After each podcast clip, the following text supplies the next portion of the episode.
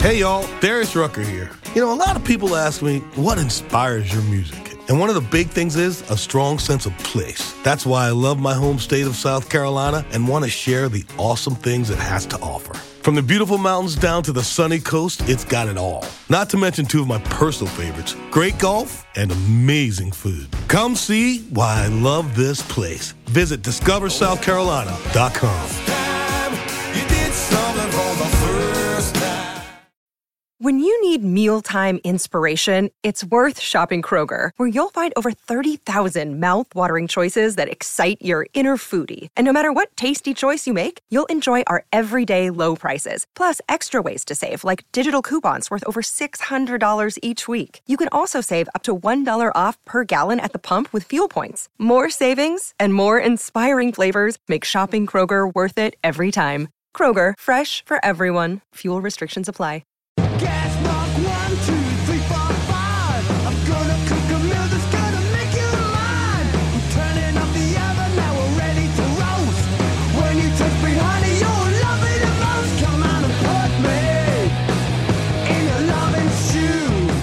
Welcome to another Britflicks.com podcast. My name's Stuart Wright, and today's guest is Rachel Newsome. Welcome to the show. Hi, Stuart. Good to see you. Been a while. I, for the audience's benefit, I will say Rachel was my editor at the Arts and Culture magazine, Dazed and Confused, back when I first moved to London in 2000.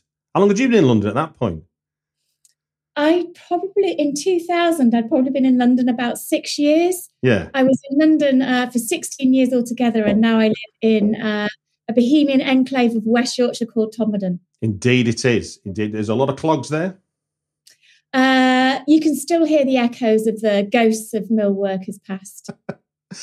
well, now, Rachel, you now teach creative writing at the University of Salford and Leeds Art University, and you recently completed a PhD in applying Jungian psychoanalysis to creative writing. And you're passionate about sharing accessible writing techniques and creative strategies to support growth and well-being in others. Something we'll touch on at the end of the podcast because we're going to do three films that impacted everything in your adult life as the show. Before we do that, I want to talk to you about accessible writing techniques in terms of teaching writing. Uh, and has someone that has, I mean, and this is a loaded thing because it's so, as someone who's kind of retrained himself in many ways, and you know, I'm taught myself in the third person or anything. You know, I've gone from journalist to screenwriter in the last 15 years. But you as a you as a tutor and as a lecturer, rather than say how do you teach it, what I'd like to ask the way around is go, what makes a good creative writing student, and what does that student have to bring to tutorials? Ah, that is a great question, Stuart. Thank you for asking it, and also thank you for inviting me to be on this podcast. It's an absolute honour and delight. Uh, what makes a great creative writing student? An open mind, um, curiosity, um, a willingness to drop everything that they thought they wanted to do, um, to be to allow themselves to be surprised. You know, really, it's it's not about talent. You know, we were talking to go straight into Jungian psychoanalysis. Um, you know, according to the Jungian worldview of uh, the psyche, uh, we're all innately creative. Um, you know, and the problem isn't whether you're talented or not, whether you're creative or not. It's whether you're cut off from your creativity, whether you've lost that connection. And um, arguably, modern society, as we understand it, this sort of uh, neoliberal consumer capitalist society that we're part of, um, unfortunately, uh, because it privileges uh, reason, it privileges um, intellectual forms of knowing. You know, we're we're currently um, in in a kind of social political landscape where we've got a government that's waging an ideological war against the arts and humanities. Um, you know, and, and it's framing them as soft subjects and not important to daily life. But according to Jung, creativity is absolutely essential to psychological wholeness and well-being.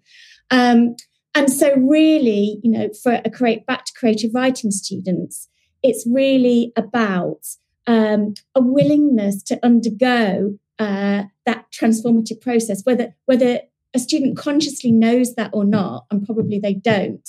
But you know, the students that I have the best engagement with are always the students who are willing to take risks, who are willing to let go of their attachment to what it is they think they want to write in order to kind of engage with the uncertainty and the ambiguity of not knowing and exploring. And and that's something that I stumbled on, if I'm honest with you. Um, it's the idea of throwing yourself into something and see what happens when you come out, as opposed to the kind of and what I've begun to see is the way you're taught in school is you do a report, you do a piece of work, and you're marked for it. There's the idea that you've grown or you've evolved as part of that process is neither here nor there. It's just to get to the end of the work and hand it in on a certain date. You're absolutely right, Stuart. And and obviously we both inherit students as tutors in higher education yeah. who've come through the system. And you know, for for me as a tutor, what I'm really trying to get them to, to um, engage with is a process of unlearning and deconditioning, mm. uh, and letting go of this again this very this what I would call highly toxic, binary, patriarchal, uh, super, you know, idea uh, of there's such a thing as right and wrong. Yes, uh, and getting it right. I need to get it right. You know, which produces, uh, you know, really torturous uh, um, procrastination in a lot of uh, young people. It produces a fear of failure. But as we know, failure is part of experiment. Indeed, it is. One of my big one of my big discoveries was that there's a book called Art and Fear uh, by a fine art lecturer called Ted Orland. I can't remember who he wrote it with. And in it, he cites a, a case study he did with his students where he split them in half and he said, Right, you half of the class, you're going to make as many ceramic pots as you can and you half of the class are going to make the perfect ceramic pot. Unsurprisingly to you, as what you'll know now, is that all the interesting work came from the people who just produced as many pots as they could. And hmm. obviously, the pursuit of the perfect pot meant they were just stuck and hmm. couldn't do it at all, couldn't do anything. And that idea of doing it in your writing, it feels very, feels very counterintuitive, but it, it becomes the intuitive way to get better writing in the end. Absolutely. And it means that writing by default is is a therapeutic process because you're coming up against these blocks and mm. these resistances. And and you know, I um really struggle with perfectionism. you know, for myself, that you know, so as a teacher, it's about um, modeling vulnerability, you know, and being transparent about my own processes and my own blocks and fears and resistances as a way to model to the students how they can negotiate their own blocks and resistances. And I think that students are really responsive to that when you because it's speaking their language. Okay. What are the kind of techniques then that you do to help as you displaying that as a, as an like lead by example, but then what do you do to get them to realize that it's possible? Currently, um, I've been teaching on the writing workshop uh, on the MA, uh, the fantastic MA at the University of Salford. Mm. And the writing workshop really is a great place to cultivate a spirit of experiment and exploration. And I think cultivation is the key word here. It's not about me leading from the front. If anything, for me at that, you know, in a writing workshop situation, it's about decentering mm. myself as a teacher. And really it's about teaching is facilitation and holding a space um, you know and you're talking about um, a learning experience in which um, students come from a di- di- you know there's diverse range of backgrounds uh, there's a range of neurodiversity a range of gender identifications and sexuality a range of cultural and ethnic backgrounds. So really it's about me holding a space for those students to feel safe to feel that they can show up as they are, um, and also to listen, to listen to what it is they're trying to say, mm. and then engage with them on that level, and and give them, you know, so much of it is about uh, confidence, you know, and creating a space where they feel okay to be vulnerable and okay to fail. Mm. Um, and you know, that's where that that's where it's it's not teaching so much as um, a process of creative engagement and listening and facilitation. Well, I mean, I must admit, I, I did a one-off class with a bunch of third-year acting students who had like a, a short script writing module, and obviously, as part of being an actor is is learning to be vulnerable and be on show and stuff. So it was the opposite to any writing class I've ever done because I was like, so who wants to uh, who wants to read out the work they've done? Like we just done like a half hour speed writing exercise, and then there was like a bit of a kind of oh, And they was like, what? And said, can't we all read them out? And I'm like, wow. I mean, one of the things we do is we do we do um, peer feedback, so yeah. everybody shares their work. Um, but I instigated a technique of rather than people critiquing each other's work, we all ask questions, mm-hmm. which actually mirrors the therapeutic process. So, you know, rather than saying, I think you should do this, or I didn't like that, or I didn't, you know, this didn't work for me, you simply ask a question. What did you mean when you uh, you know, by the use of this metaphor, or what were you trying to say when you did this? Yeah. And it, and it prompts the writer to uh, have an encounter with themselves and go, you know, think a bit more about their own intuitive processes and maybe articulate something that was unconscious. Um, you know, so that that is, if you like, if you if you're looking for teaching techniques. No, but that, but that, but that's that's like script. That's very much script development. Script development is always about questions, not instructions, yeah. because you've got a you've got a development exec talking to a writer, so it's really it's not two writers talking it's somebody who needs you to walk away and make it make it better. Absolutely. But and you know, so it's teaching, it's modeling to students, not just asking questions, but asking the right question. Mm.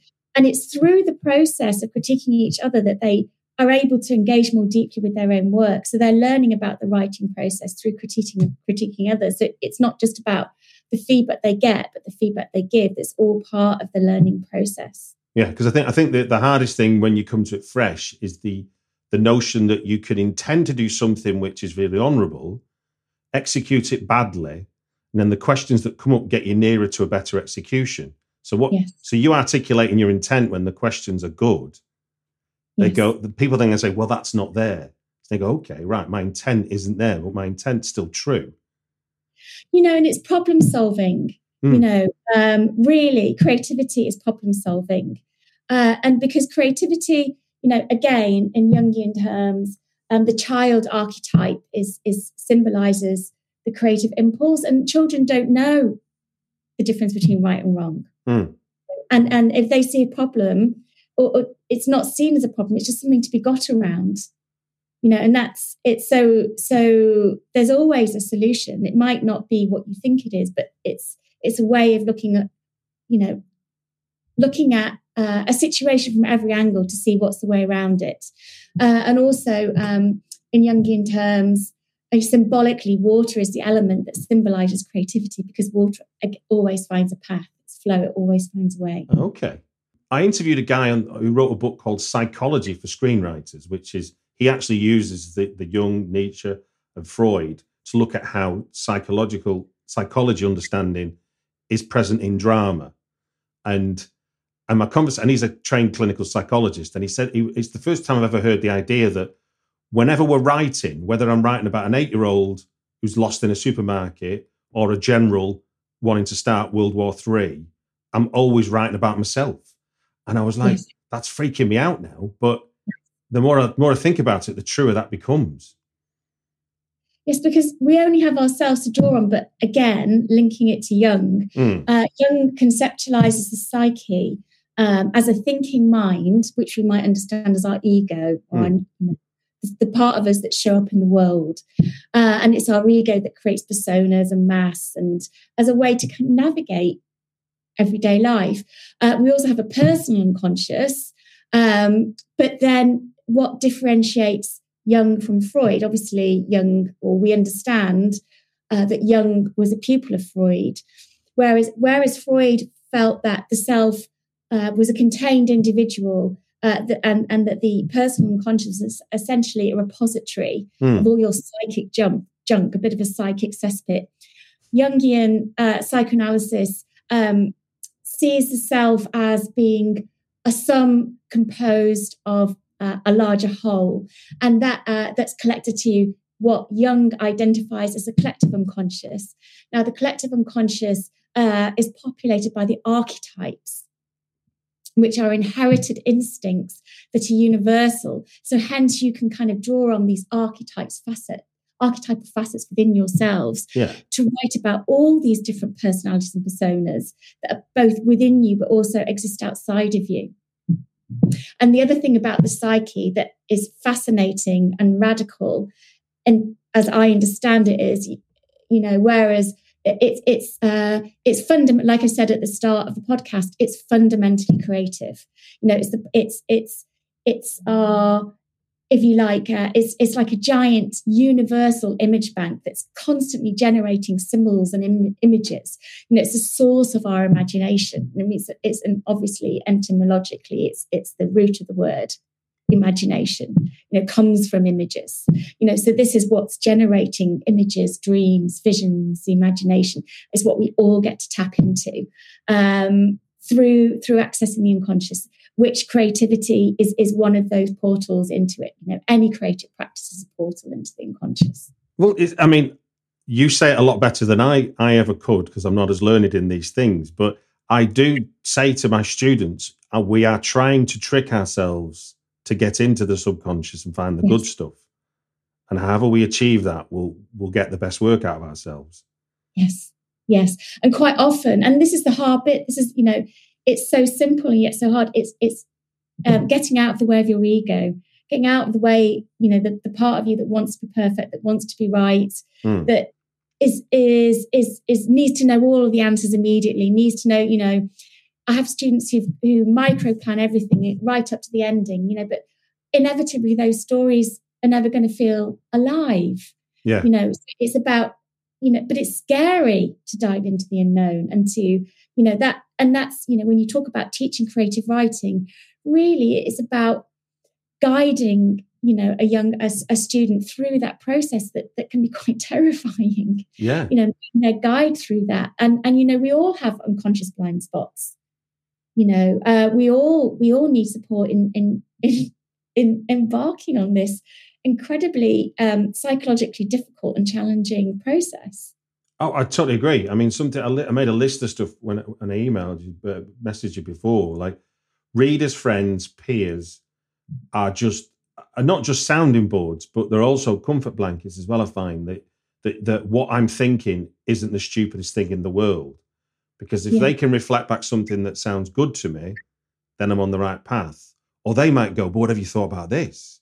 Yeah. And suddenly you're like, oh, I've grown now. I've, I've grown this. This idea's grown now. And all I've done. I mean, what's he called? Uh, Burroughs talks about the third mind, doesn't he? The minute two people talk, a third a third thing is a, a third person is created by the two minds talking together. And I find that real. I find that a really valuable part of the process for me. You've still got to go away and be on your own and write, but I remember early on when I used to listen to interviews with, with writers and they'd say, I didn't write anything down. I just talk about my story to anyone that'd listen and get feedback on what I'm saying. And then the bits that stayed with me were the bits that I ended up writing about. And I would just lose stuff because they were they became unimportant. Absolutely. You know, and, and it speaks to this idea that creativity is a process. And and it's a relational process. And even though you might be individually responsible for putting words on a page. Mm. Those words at the tip of the iceberg, they're the product of all those relationships, all those conversations, all those ideas. Yeah. You know, we're very we're porous.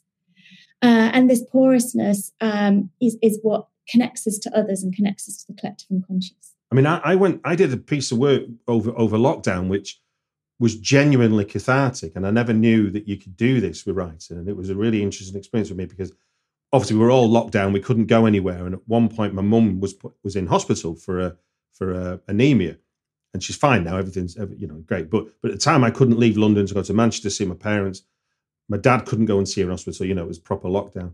And I wrote a story that was about a Northwest woman and all of her kind of stoic and empathetic qualities of the kind of Northwest woman that I grew up around was the central character of this story that I wrote and that's become a script that's gone a long way. But that's the starting point is that character. I just wrote it because I thought I could be close to my mum in my writing, which if you'd have told me that 10 years ago, I'd, I'd have laughed at you. But yes. it really worked. Yes. I don't know where that fits in on the on the on what the subconscious is doing or not doing, but it was doing two things. I was creating a story, but I was also making myself feel better about the inability to see my mum and see if she's all right it correlates to this Jungian idea of active imagination. Okay. Where we uh, use the process of fictionalization to access uh, the unconscious and and to kind of dialogue with the figures there. So you know whether it was your mother, you know your biological mother, or whether it was the mother archetype as it exists within your internal constellation of yeah. subpersonalities. You know, and no doubt what appeared on the page was a combination of both. Absolutely. Absolutely. Well, look, that's been enlightening to say the least. And I wish I could talk about it more, but uh, I have to move into the move the podcast along and get us talking about some films. Uh, sure. We'll return to some of the stuff you're doing over the summer, um, but first of all, we're going to do your three films that have impacted everything in your adult life. Are you ready for this, Rachel? I'm ready for this. Okay. Well, look very quickly before I uh, we embark on it, just to give the person who might be tuning in for the first time some familiarity with the rules. Rachel has kind of given me three films. I've I've got them in the order that you've given me, and that's date order, release as well. And we're going to spend five minutes talking about why this film in, is important to Rachel. And every time the five minutes come up, we're going to hear this sound. And that's when we stop. Now, I, am not going to tell you to shut up at the, that point, but you know, you can stop on a dime if you want. It's very much up to you. Or you can finish your thought. And we do often it bleeds over a bit when there's a point being made. But essentially it's it's it's so we can spend at least five minutes on each one rather than 15 minutes on one and then there's two other films that I like. That sound okay to you, Rachel? Sounds great. Fantastic. Right then. Five minutes and counting. We're going to start with David Lynch's Mulholland Drive. Do you want to tell us where where where did you first see that film? For, for... I I have seen this film so many times, Stuart, uh, that I could I can't even remember the first time I saw. I probably I saw it in the cinema when it came out when I was living in London in mm. 2001, and the reason I've chosen it is because it continues to haunt me. It compels me, and you know I love David Lynch as a director and as a writer who's um, exploring how I can engage with the unconscious. You know, uh, I think David Lynch provides, um, he shines a real light on and does it cinematographically, cinematographically so well. Mm. This idea, um, he, he gets across so well in Mulholland Drive how the past haunts the present and this kind of a Möbius strip like slip, slippage between multiple realities. And when I first watched it, I had no idea about Jungian psychoanalysis. You know, this would have been over 20 years ago. Um, and but it was something that uh, I just instinctively um, wanted to wrestle with and couldn't work out. And and obviously that's what Lynch wants you to do. He wants you to wrestle with it. And fundamentally, you know, if I fast forward now that I do understand Jungian psychoanalysis, to me, this is a film about the shadow and the shadow archetype.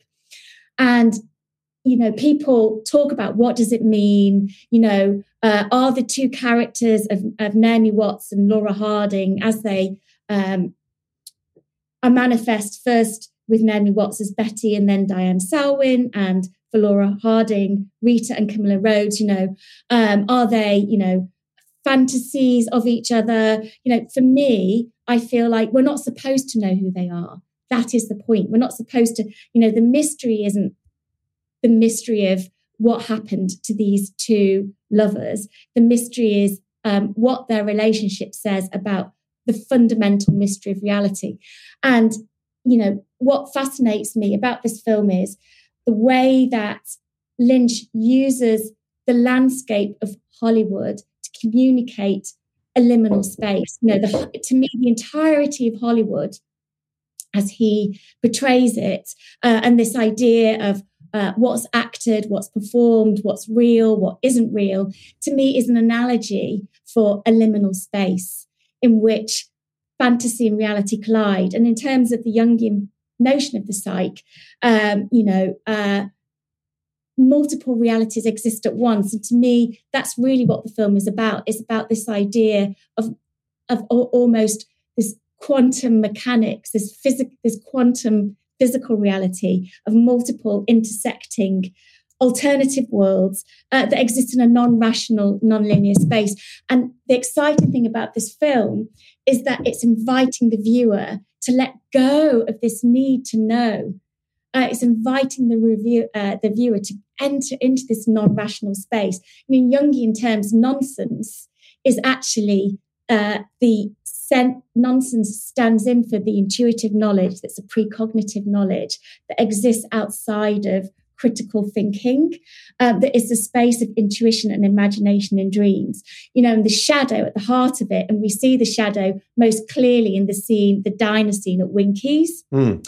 where the inspector is interviewing this character. We don't even know who he is and he he sees the shadow. And that's that's to me that's lynch. You know this you know he's breaking all the rules if you like you know this idea that the narrative has to signpost to the viewer or the reader you know what's happening. You know there he he sort of throws that signposting out of the window except he doesn't. He's playing with you. I mean lynch arguably uh, is a jungian trickster archetype you know he's he's playing with what's real and what isn't deliberately to make you think about a larger metaphysical uh, idea of reality and actually the signposting is there in this scene. This scene to me is the key to unlocking the whole movie, which is uh, is about the collective.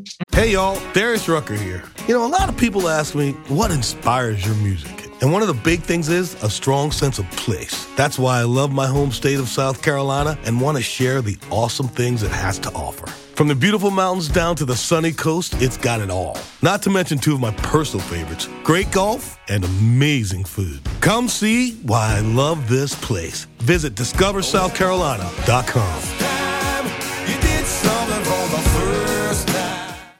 Save big on brunch for mom, all in the Kroger app. Get 16 ounce packs of flavorful Angus 90% lean ground sirloin for $4.99 each with a digital coupon. Then buy two get two free on 12 packs of delicious Coca Cola, Pepsi, or 7UP, all with your card. Shop these deals at your local Kroger today or tap the screen now to download the Kroger app to save big today. Kroger, fresh for everyone. Prices and product availability subject to change. Restrictions apply. See site for details. Okay uh, you know, and and really when we, we when we first meet Betty and Rita, this is they're both innocents in a way. Yeah. Uh, you know, Betty's just newly arrived in Hollywood. She's all sort of excited about the possibilities. But Rita, you know, she's she's a blank slate. She's also an innocent. She's she's she's uncontaminated by her past. She doesn't know who she is. Then later on, in a way, we see the shadow side of both of them. And at the same time, they're each other's shadow. Uh, and there we are. Wow.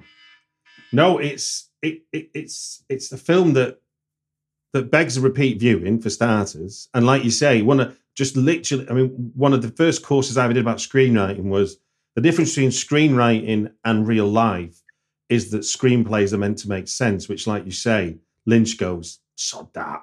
I mean, he knows how to do it because he's done it in, you know, The Elephant Man and whatever else. So he does, it's not like he doesn't know, but he has so much fun in deconstructing even expectations, never mind just sense of narrative yes. and everything.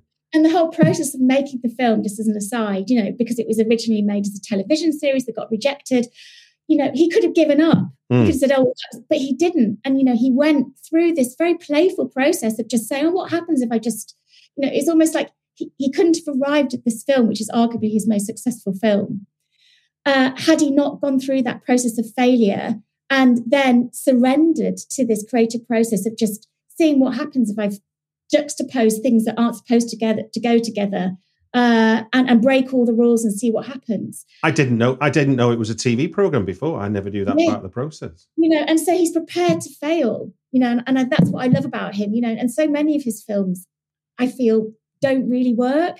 But he, he's prepared to go, undergo that process.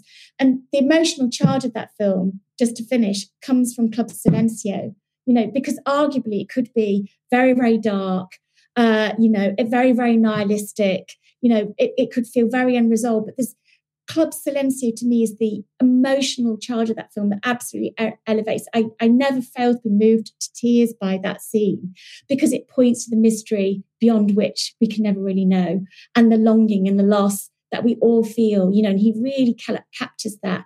Uh, and, and to me, that that is the other key to unlocking the movie and, and understanding its uh, its both its psychological and its emotional heartbeat.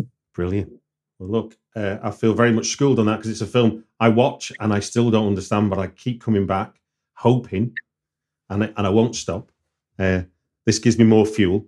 Uh, moving on five years, then we're going to go to Guillermo del Toro's Pan's Labyrinth. Do you want to tell us what what it is about. I mean, a wonderful straddle between dreams and real life and the metaphor, I mean, the reality of war. You know, this this film also really affected me at the time. I think the ending, particularly, mm. is really heartbreaking. It's a film about uh, ostensibly about uh, fascist Spain, about the beginning of Franco's dictatorship. Mm. And and this film, Pan's Labyrinth, which actually, which actually in this in the Spanish is the labyrinth of the faun. Uh, and and it's actually quite important to make that distinction. Del Toro actually said, you know, the faun isn't Pan. Pan, I just mentioned the trickster archetype in mm. relation to um, Lynch. Pan, uh, you know, it's the root of the word pandemic. Pan wants to cause chaos. The faun, symbolically, is a psychopomp. The faun is a guide that crosses the thresholds between worlds. Oh, didn't know that. The faun is part animal and part human. So the faun represents this constellation of matter and spirit and this constellation of, of human and other. And the labyrinth is symbolic of uh, a puzzle, an enigma to be solved. It's symbolic of transformation through suffering. And so, with Ofelia, this young girl, you know, um, particularly already her father has died, and, and, and through in the film, her mother dies in childbirth. So, ostensibly, she's an orphan mm. and she represents the, the Jungian orphan, uh, orphan archetype. But in a way, the whole film is about the Jungian individuation process, which is the process of the death of the self, the death of the ego, effectively, in order to achieve psychological wholeness. And I love this film because it's a film about childhood that's not aimed at children, which I think is incredibly hard to pull off. And uh, I think Del Toro does this through this juxtaposition of, of, of, the, of the absolute violence and trauma that is going on in this external reality yeah. of um, the world of Captain Vidal, who's trying to hunt down um, the uh, Makkari who are fighting against the fascist, fascist dictatorship. Um, and you, and so that provides a counterpoint to this fantastical world of the labyrinth. Interestingly, the labyrinth isn't. You know, there are some readings of this film that say, you know, well, it's it's it's all in Ofelia's mind. It's to compensate for the unbearable reality of the traumatic experience of being a child in this place. But actually, the labyrinth also, you know, I feel like there's this labyrinth is, is a mirror world that also constellates good and bad. And, you know, it, the Jungian reading to me that is fascinating in this film is, you know, um, in the labyrinth, uh, Ofelia is given three tasks by the faun, you know, um, that instigate her process of um, becoming whole. Mm. you know so she enters the enters the labyrinth as a child as a and you know, she accesses this world because she loves fairy tales. So she's still as a child in contact with this fairy tale intuitive self whereas the, the captain uh, uh, signifies the authoritarian father figure. He's a father or archetype. Arguably he symbolizes um, you know these patriarchal values that are absolutely split off from the unconscious, that are split off from the imagination and intuitive processes and creativity. And it's, it's as a consequence of being cut off from this that, that the violence and the sadism ensues. You know, and he's a, you know, you we've got the symbol of the clock that was given to him by his father that symbolizes chronological linear time. You know, he's ruled by the authoritarian figure of Kronos, father time. And he's split from his own unconscious. Whereas Ofelia, gets to go into the labyrinth. But the thing is, she uh, experiences temptation. The faun tells her not to eat anything in the labyrinth, and she does. She eats a grape, uh, and so the labyrinth is a, becomes a scary place. And the faun, you know, uh, becomes enraged. He's not just this kindly figure. You know, it's not just this utopian escapist fantasy. It, it, it mirrors the, the, trauma and the horror of the world above. Uh, but the difference is, is that it's the it's Ofelia's guilt at eating the grape that in a way um, she loses her innocence, but it, it's part of her psychological growth. And unlike the captain, she has to learn to take responsibility for her guilt. You know, and this is the great kind of like moral you know all fairy tales are guides. They can all be read as guides you know and so this is the moral in the tale. And according to jung uh, it's it's the great crisis of, of, of, modern humanity that we've lost contact with the myths and symbols of fairy tales. And and this is what's so beautiful um, and generous about this film is that it's a fairy tale for adults that helps us connect with um, these symbols of the psyche through uh, Ofelia and the labyrinth. And interestingly, also the character of Mercedes. Go on, carry on. Who is the other mother figure? You know, and she at the end, uh, Ofelia, as eff- effectively, you know, what she's enacting is a death of self. She chooses to die so that her brother can live. And it's Ofelia, uh, sorry, Mercedes is the mother figure who's going to raise uh, the son, the savior son, if you like, and break the cycle of violence. Uh, so it, kind of, it speaks this what you were talking earlier about this metaphoric third presence. Mm. In, in, the instance of this film, the son, the baby, uh, uh, the, the, the, son and heir of the captain is this metaphorical third presence who is going to give birth to uh, the potential for something new to emerge uh, through the death of Ofelia. I think, I mean, it's fascinating that, that fairy tales can do it so simply because I mean, in, in real simple terms, it's like growing up is essentially defying authority, which obviously, if you think of the film being the shadow that's about to take over Spain as, as a fascist regime, then defying authority was going to take a long time, wasn't it, for, for Spain yes. in many senses. And, and, and in a way, the, the, the, the, sort of evil side of it that comes around because she does it, she angers the, the, the authority. I, mean, it's, it's, I just think it's, yes.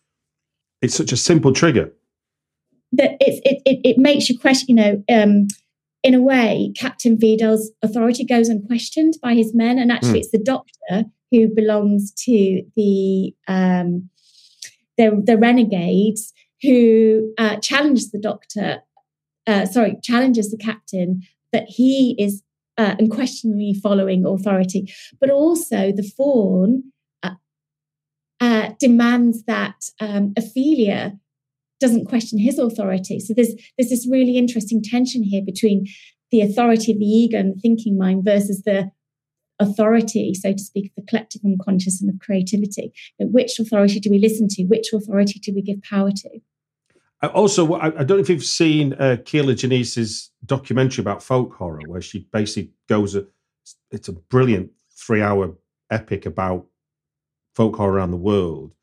And what I learned about the way that British people see folk horror because she starts off with like Wicker Man, Blood and Satan's Claw, um, Witchfinder General, which are considered the cornerstones of the genre. And then she just goes out around the world. And what you realize is, and Pan's Labyrinth's a good example, is that in British thing, it's always about this thing that's in the countryside that's going to get us if we don't control nature. Whereas non-British folklore, for want of a better expression, tends to be about our having a symbiotic relationship with nature and, and being and being collegiate with it as opposed to against it.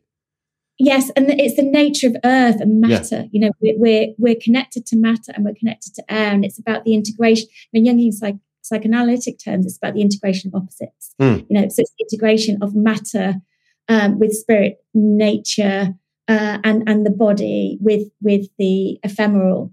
And, and so the, the labyrinth is a place where both these things occur. Mm. Interestingly, also, Del was uh, influenced by Alice in Wonderland, which is a very British fairy tale.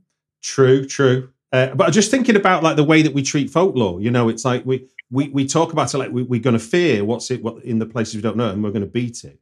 Whereas other cultures, they tend to talk about it in. There's a bit, you know, you realize how you're conditioned into thinking one way.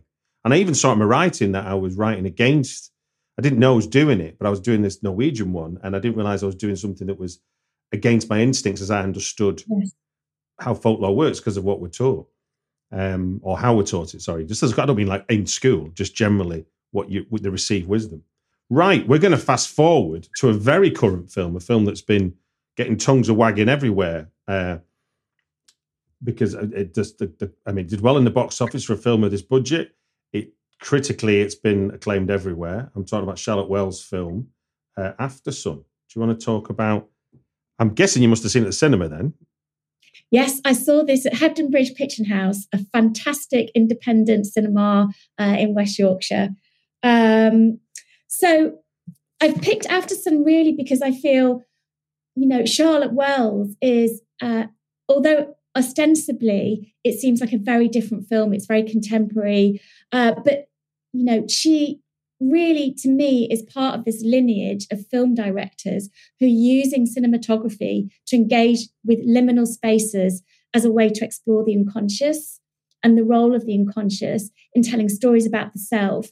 And interestingly, this this film Aftersun uh, is talked about and was marketed as a coming of age story, but to me, the real story is. Uh, you know what's clever and radical and dynamic about this this film is that it's a story about uh, uh, that's telling um, is a story about trauma particularly about you know and, and it's hinted at in the title aftersun it's about the traumatic aftermath mm. of a young woman um, growing up in the aftermath of her father's suicide so yeah. yes it's, it's a memory isn't it it's a me- it's, it's a childhood recapturing a memory isn't it the film in itself but it's it's more than that because okay. and i think this is what's so fascinating to me uh, about the film is you know um, so many so many films now are have a traumatic theme you know trauma um you know we're, we're going through like a, a an accelerated um if you like um collective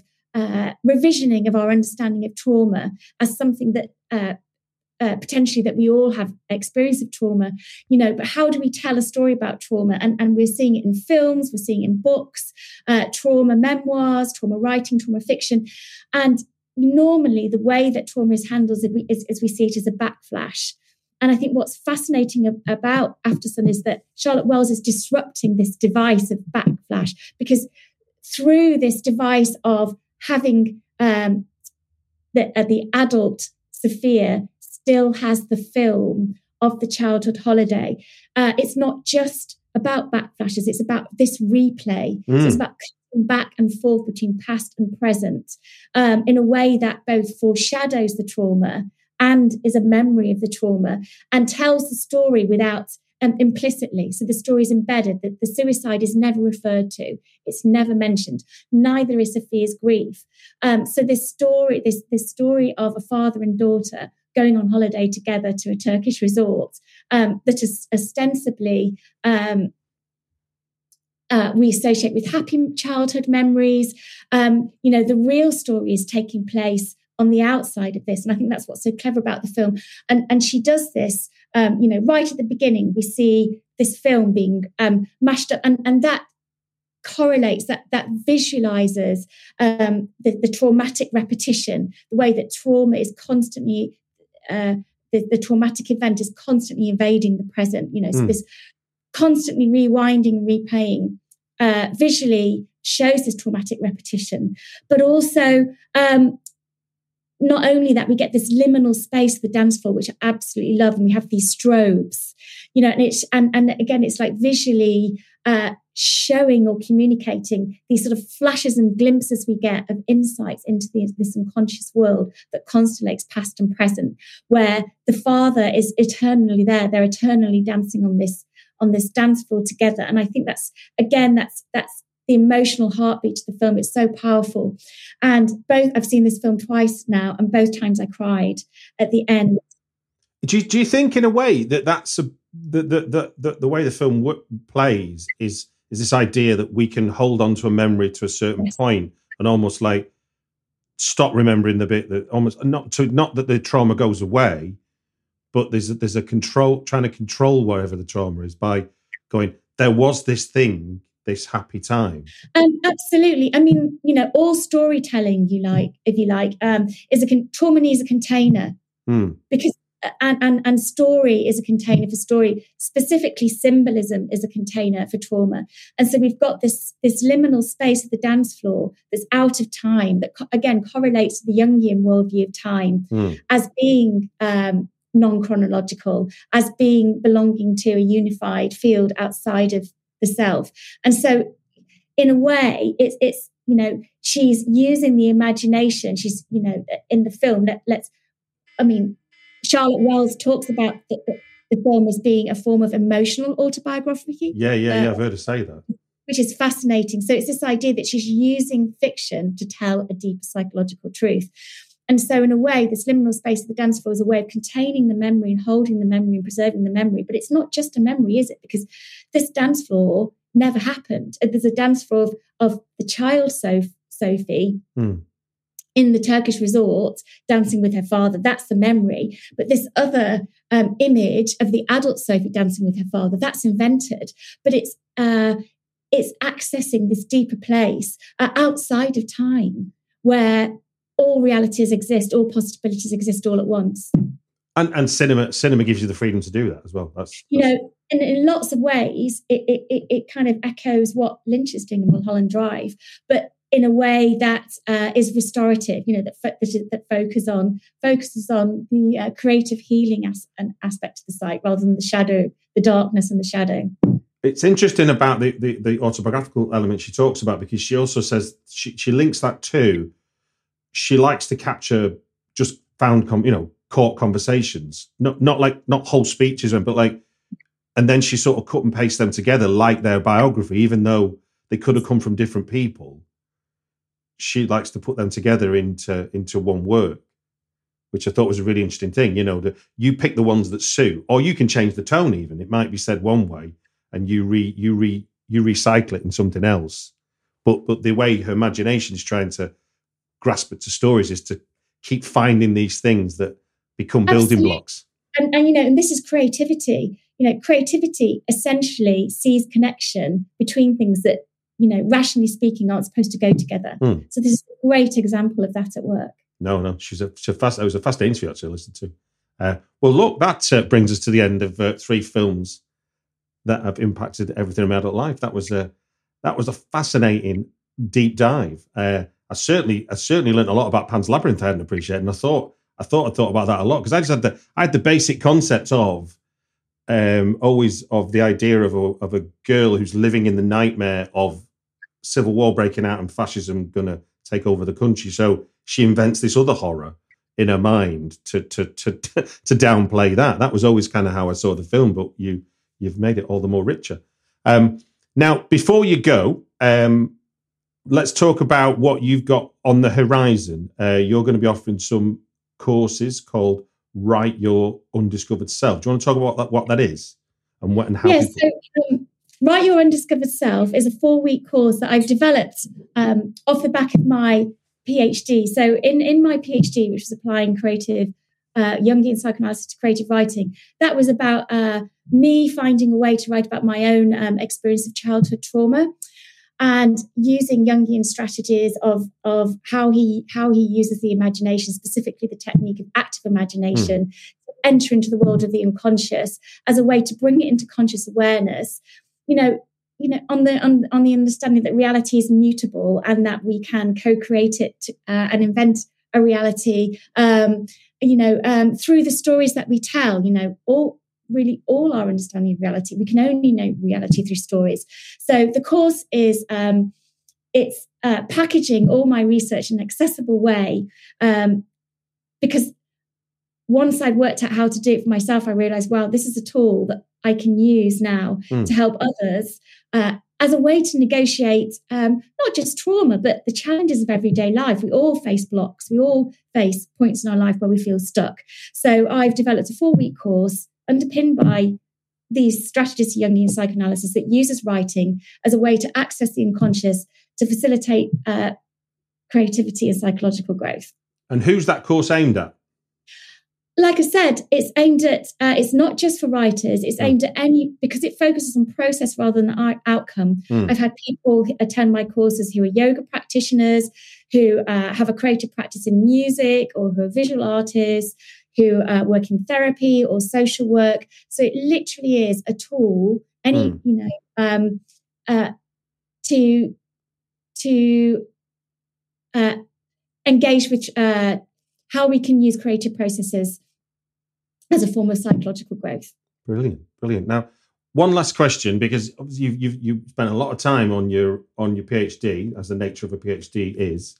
Um, and I'm just fascinated. Now, this is a question I ask documentarians. So, just when you enter a piece of work like that, you have a perception of certain things of how you see the world or, or don't see the world. Or what for you was the biggest revelation going through the process of the PhD that you, as a discovery for you? What was um, what was your? What that's was a great big... question, Stuart. Thank you for asking. Now I've stepped away from it. Yes. I think the biggest revelation when I set out to do this PhD, hmm. um, it was to find a way to, to write about a difficult childhood experience that I hadn't really grappled with. Mm-hmm. The reason I was interested in Jung is that I'd had an experience of Jungian psychoanalysis prior to that. So I was interested in how I could use um, this idea that my dreams were um, pointing to a parallel mirror re- reality that pointed to a psychological truth behind my experiences. Mm-hmm. So that was the starting point. Uh, but at the end of it, you know, seven years ago, when I embarked on this process, I thought I was going to uh, complete it with a, uh, a perfectly formed collection of short stories ready to send out to agents and publishers, um, lols. And, and, and what I learned through the process was the, val- uh, the value process itself you know and to and to let go of my own ego attachment to outcome and to productivity and to fully commit to the process as being uh, transformative in its and, and of value in and of its own right. And um, what i came out of the phd process you know i never expected to in my husband's words uh, know a shit ton about jungian psychoanalysis. You know that complete surprise. You know, I never expected to come out an expert in this area at all. But it was, you know, I went with my gut, and it's it's what drew me, it's what called me, it's what fascinated me. And it's only now that after seven years, I've worked out what it is the story that I want to tell, and I've embarked on writing an autobiographical novel uh, set in a surreal shadow world. Well, best of luck. Thank you. That's all I can say to that. That sounds amazing. Uh, well, it just gives me to say thank you very much for giving your time on the Britflix podcast. Thank you so much for inviting me, Stuart. It's been an absolute delight to talk talk to you.